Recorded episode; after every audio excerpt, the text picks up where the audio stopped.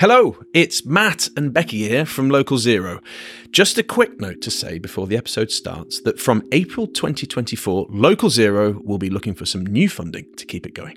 We never imagined when we started three years ago that we'd rack up tens of thousands of listens across 130 countries and with a website hosting over 80 episodes. We've also met and worked with some incredible people, including Chris Stark, Hannah Ritchie, Jim Skea, Hugo Tagholm, and so many more. And we've been able to showcase so many amazing local climate initiatives from all over the UK and far beyond. But sadly, keeping the pod going costs money. If you or your organisation would like to partner up with the pod as we move into an exciting new chapter, then do reach out to us. You can contact us via our email, localzeropod at gmail.com. That's localzeropod at gmail.com Alternatively, you can contact us on X, formerly Twitter, at LocalZeroPod, or on LinkedIn, direct to Matt Hannon or Rebecca Ford. Finally, to help us in our quest to secure funding, we want to hear positive stories from listeners about how the pod has influenced your life and your work. And we hope to do a very special episode on this too. So please help us continue the fight against climate change and bring local climate action to doorsteps across the world. Thanks for listening. Now back to the pod.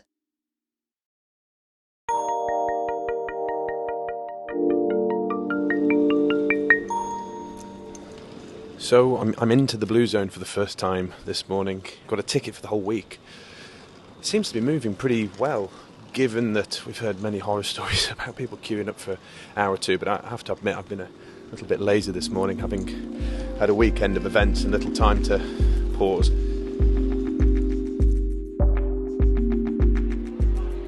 So we're through the sort of airport style security. Uh, there's kind of just a constant buzz really. It's it's chaos, but in an organised, energetic fashion.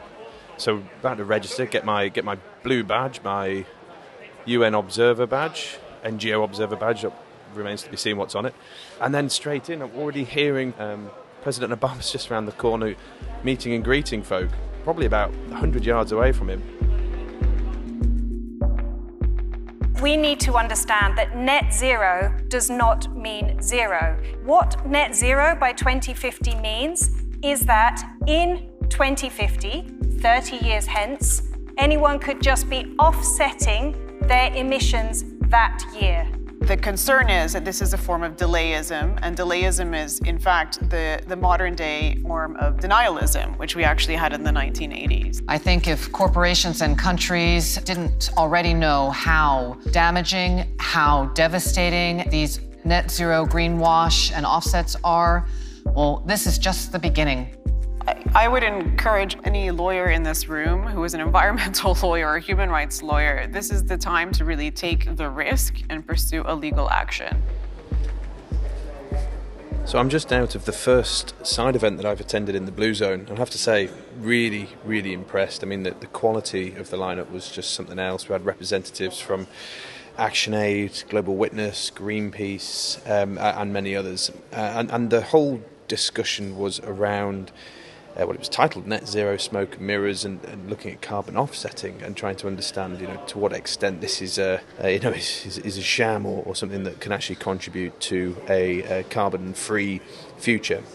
The net in net zero is this uh, accounting trick that means that you can pollute as much as you like as long as you find a way to remove or offset the same amount of emissions that year, you are theoretically net zero many of the, the net zero strategies um, goals from both government and companies will likely demand more land than we actually have on planet Earth. If you consider the thousands of governments and corporations out there that have made net zero targets, it's clear there is not enough land on the planet to offset all this continued pollution. There really is no alternative to systemic change to, to bring emissions down to real zero. A really good example was that Shell alone would need land three times the size of the Netherlands to deliver upon its own net zero strategy. So, I mean, you know, where, where are you going to, to capture that land? And that actually in this push for land, which obviously, you know, land unlocks ability to offset, whether it's afforestation or different forms of carbon capture, whether that is restoration of peatlands or um, other forms of carbon sequestration. This requires land, and we're seeing in the developing world, particularly, concerns from Amnesty International about illegal land seizures that make good on these carbon offsets. And in that regard, that actually, if you drop the net and just go for real zero, you could help avoid many of these violations of human rights. With their net zero target for 2050, rather than targets for real zero much earlier than that, countries and other wealthy countries and other high emitting countries are violating the human rights of millions of people, condemning them to premature death, hunger, disease, and displacement. There was also a really interesting discussion from a representative at the Institute for Agriculture and Trade Policy, IATP, and she was pointing to how this drive towards uh, carbon offsetting is seeing coalitions form between some of the, the dirtiest companies that are likely to, to really struggle to, to shake off their, their carbon emissions. And a good example would be the, the dairy industry and the meat industry, and then coupling up with fossil fuel companies to produce gas for vehicles would be one example. In the last year, several global meat and dairy companies have declared net zero targets. IATP has examined several of them. None of them plan on reducing the number of animals in their supply chain. And this is where 90% of livestock related emissions come from. So their model of mass production and processing will not change in spite of their target. And a, broader question from the IATP was about the integrity of these net zero pledges. So, on the one hand, you know, there are questions about uh, the viability of these net zero strategies. Can they be done? The integrity is more about will they do it? And they pointed to many of these companies' past history in the fossil fuel industry, but also the meat uh, and, and uh, dairy industry that mentioned about whether they were really going to make good on those net zero plans. So it's about looking at the history of that company and understanding whether they you know have, have that track record to deliver. So we really need to be careful because there's such a rush to create these carbon credits and to create net zero that we're coming out with all these credits and we're actually lacking the evidence that any of this is going to work. And so, you know, the, the, the, conversation, I guess, finished more on what, what, what, do we do? How do we ensure that companies and governments, if they are offsetting, they're doing this correctly um, and in a way that doesn't uh, disenfranchise or, or undermine the human rights of, of other sectors of society. And what really shone through, I think, was the role of courts in terms of climate litigation. One is um, in Germany, which I think is a, a, a very important one, with a groundbreaking decision of the highest court, the Federal Constitutional Court. They found that the German government's failure to come up with a clear climate and carbon reduction plan from 2030 to net zero was unlawful. And I think what they found, which is very important, is that the inadequate plans to meet these net zero targets that have been put forward would uh, result in an unconstitutional shift of the burden of emissions reductions on young people and future generations um, who would face the task of reducing emissions at just impossible speeds. So, the role of courts, the role of climate litigation, the role of environmental um, lawyers and law firms is very much at the forefront of this fight and expect to hear much, much more of it, calling both the public and private sector to account. So really enjoyed that, really enjoyed it. Um, looking forward to getting some more side events. Uh, so credit to the organisers there. Um, I'm hopping off now to have a look at some of the pavilions and to snaffle some kind of food to keep me going. Um, okay, so we'll catch up later. This is where the action is at because people are winning. And it's really time for governments and corporations to uh, implement um, these net zero pledges to go to real zero. And I think it's more than just commitments, it's actually an obligation.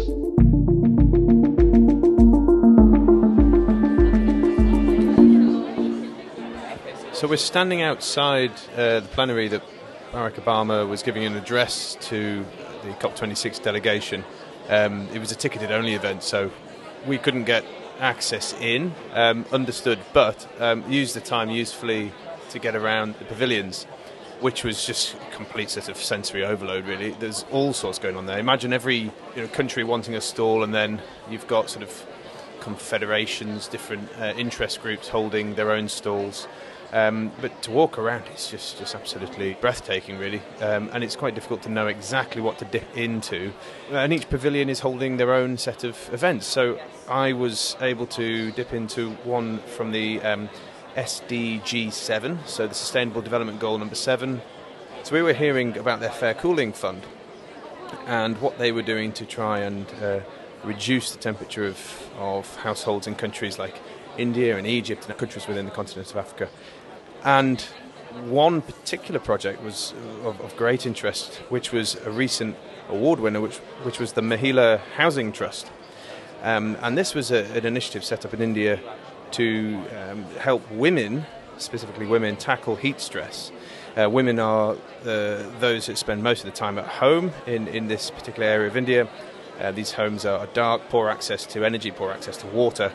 Um, and also, the house tends to double as the workplace. And, and they trained 27,000 households, which I think was up, up to about 100,000 women, to take active intervention to reduce the temperature indoors between 2 and 6 degrees. And this, this involved a whole host of things from actually helping them build and design these houses so they, they had the right aspect, they had the right shading built in, but also taking sort of retrofit inter- interventions like improving ventilation, painting their roofs uh, white, changing out the materials so they didn't absorb so much heat.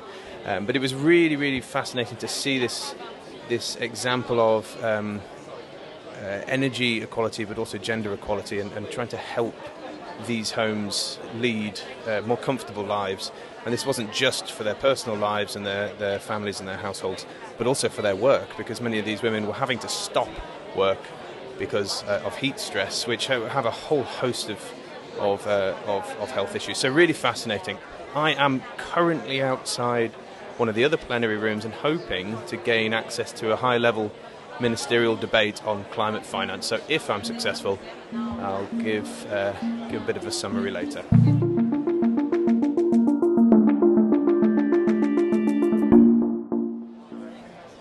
Yeah, we're still waiting out here, but that's fine because I'm meeting all sorts of really interesting people. So I'm Annabelle Rice, and I'm we're here with Care About Climate, and we are a youth and women NGO. Um, we're based in the States, but it's an international organisation, and we want to empower women, particularly in the global south, to take action on climate change. Fantastic. So I, have just been uh, sitting through a talk, which I've just explained to the listeners about some of the fantastic projects in terms of energy access. But I just wanted you to maybe outline some of the key projects you're involved with and, and how they're helping you kind of deliver on your mission statement. I think the key thing for us is that women are so often disproportionately affected by climate change, whether that's through their role taking care of children. So in floods, women are much more likely to die in floods because um, of care capacities and things like that. Um, and so we want to make sure that women are involved in decision-making projects so that they are not only not just seen as victims but as empowered change makers. And so there's evidence that when women are in leadership positions, there's more sustainable policies in place at both a government level and also in businesses. And so our mission is to get women into these positions of power where they can really have the voice that they need and deserve in order to make change. So, in terms of positions of power, are we talking within business, even within the household, but also politically? Uh, I mean, what would be a position of power in your mind that would help uh, empower women to make these choices? I think you're so right. There are these different levels of power, and it does depend on the situation that you're in. But I think what we want to do is amplify women's voices so wherever they want to seek power, they can have power. So making sure that their voices are heard in whatever situation. And we work on a community level, but also on a national level. So we work on nationally determined contributions and we did a gender enhancement tracker to uh, to see how um, NDCs take take account of women and how often they're referenced. And we found that more often than not, they're referenced as victims, as not as leaders. Right. And so that's what we're trying to do, really. Exactly. Change the narrative from victim to you know agent of change, positive change. Exactly. Yeah. And and what are your hopes for COP26? Are you hoping that this becomes a real agenda item and, and that we see some commitments later this week on this front? I think that this COP26, I'm hoping for some hope. I'm hoping to come out and feel a bit more optimistic, but it remains to be seen. I mean, women are not being accurately represented at this COP even, and particularly women from the global south. This COP is not very diverse, and um, there's a huge problem with access. And even when women are on the panels at this COP, they speak for less than half the time, even though they make up more than half the dele- of the delegation. So I think I'm hoping at this COP that we see some real action rather than just words, which we've seen for a long old time. Brilliant. Well, here, here, and, and all the best and enjoy COP. I hope, I hope you get what you're, you're after.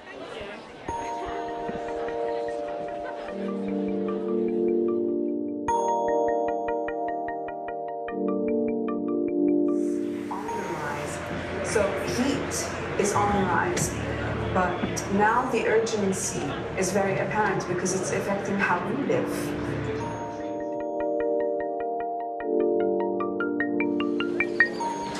So the COP26 wagon rolls on. We've just come out of a plenary where we had Alok Sharma, the host of the UK presidency, chief negotiator, was hosting a high level ministerial plenary looking at climate finance and trying to understand what needs to be unlocked to ensure that we, we reach our $100 billion target, which we should have already met, which they're now targeting for 2023, but for climate finance in developing countries. So, just a couple of high level points that came out of that. I think there's an emphasis now on ensuring that finance is forthcoming from the private sector, not just the public sector. Two, that there is a mix of finance, not just for mitigation, but for climate adaptation. So that's to accept that we need to invest in adaptation measures to reduce um, the impacts of climate change on our communities, on our on economies. So actually, just building our way out of some of the pain, um, rather than actually preventing climate change in the first place. So there we have. Uh, I guess a, a, new emphasis there as, as we push higher and higher above 1.5, 2 degrees, 3, 3 degrees, 4 degrees. You're going to need the investment to protect these communities from the ravages of climate change. And I think um, there was some really interesting points there from the minister from the Canadian government. Is that instead of kind of bilateral uh, flows of finance from one country in the developed world to the developing world, that there are multilateral organizations such as the World Bank, where often investment is taken from the developed world into this organization, which then redistributes that into the developing world. And that intermediary there needs to be aligned with the, the goals of these developed and developing countries. So it's important that everybody's on song. So, some really interesting points. Fascinating to be in the plenary room. Um, but I think that's almost all the time I, I have in the, in the Blue Zone today.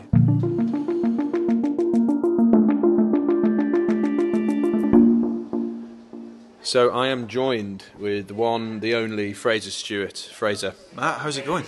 Very well. We we are camping out in uh, a little sort of I don't know what you call this. What bar tapas? It's it's nice. It's, it's a pretty, nice little place. Far, far nicer than where we probably should be. um, so we've we're on our way to the uh, Carbon Brief climate quiz, mm. and Fraser has joined joined our team. We've got twelve tonight. Will be called Strathematics and we are a, a motley crew of researchers. We've got a few other folk on board, but you're looking forward to it. I am. I'm really looking forward to it. It's uh, I've, I've heard it's a it's a legendary a legendary event at every COP. Right, the Carbon Brief put on their quiz, and everyone who's anyone in this kind of space goes along to it. And also friends of the show. Right, Leo Absolutely. was on the show just before COP, telling us what it's all about. Yeah. I think it'll be good fun. I don't know how much recording we're going to do tonight. How much of it will be shareable? yes, but um, I guess this is a good opportunity. We haven't haven't bumped into each other before then. Obviously, I saw you on stage on on uh, on Friday at the end of the climate march. Um, I really enjoyed that. Um, but uh, beyond that, how's COP been for you? Like, what what's been keeping you busy?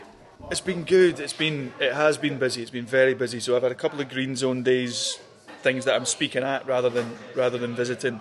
Quite a lot of social stuff as well, which has been nice catching up with people that wouldn't normally be in town. Which, to be honest, apart from the uh, the marches and the events has actually probably been the highlight of it. Just seeing people that you don't often get a chance to see, catching up for a wee pint here and there and a coffee. It's been really, really good.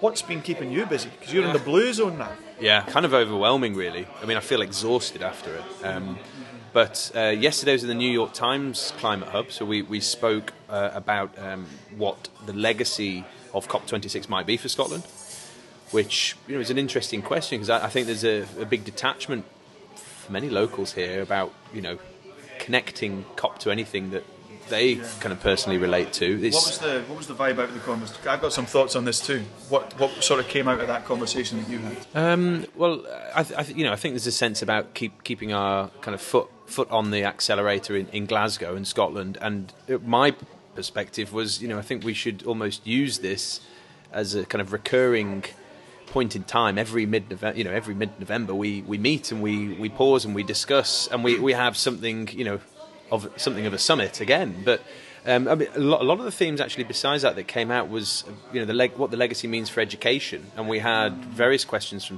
uh, school teachers who were really keen to understand how they can ingrain you know the spirit of COP26 into what they're teaching with, with, their students. So I thought that was that was really really important. Obviously, it carries over into the university teaching that we do. Too. Yeah, yeah, absolutely. I think legacy is a big thing that we've been talking about in the run up to this as well. One of the really frustrating things about this COP, you know, they're calling it the most exclusive COP ever.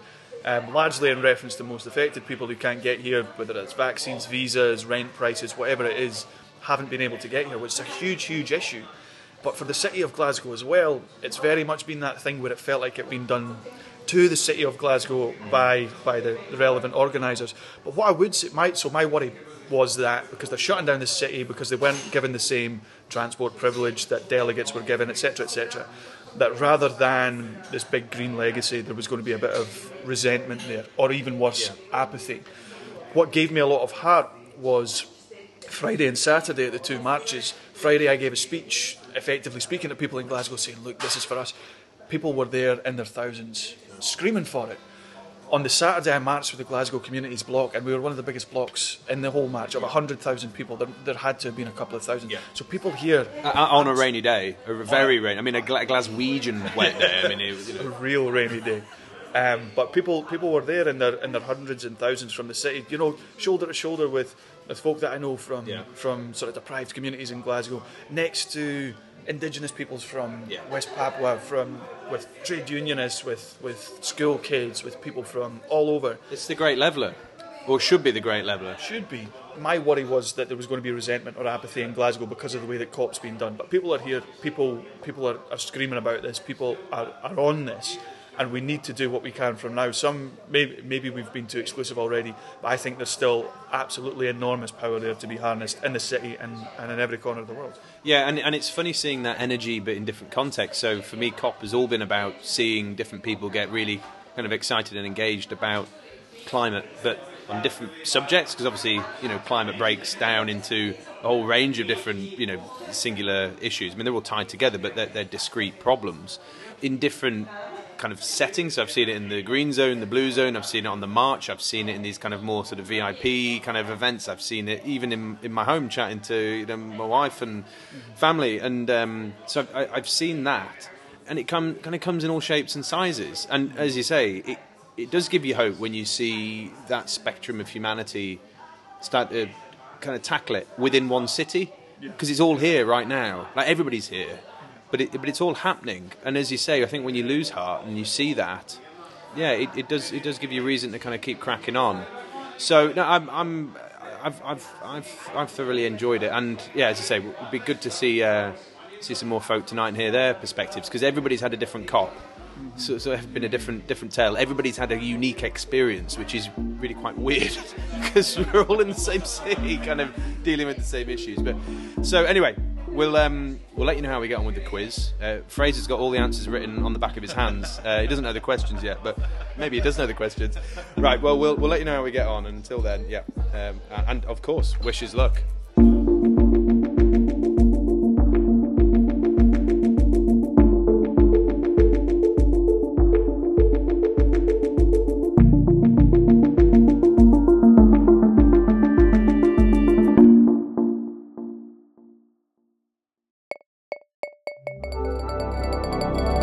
Produced by Bespoken Media.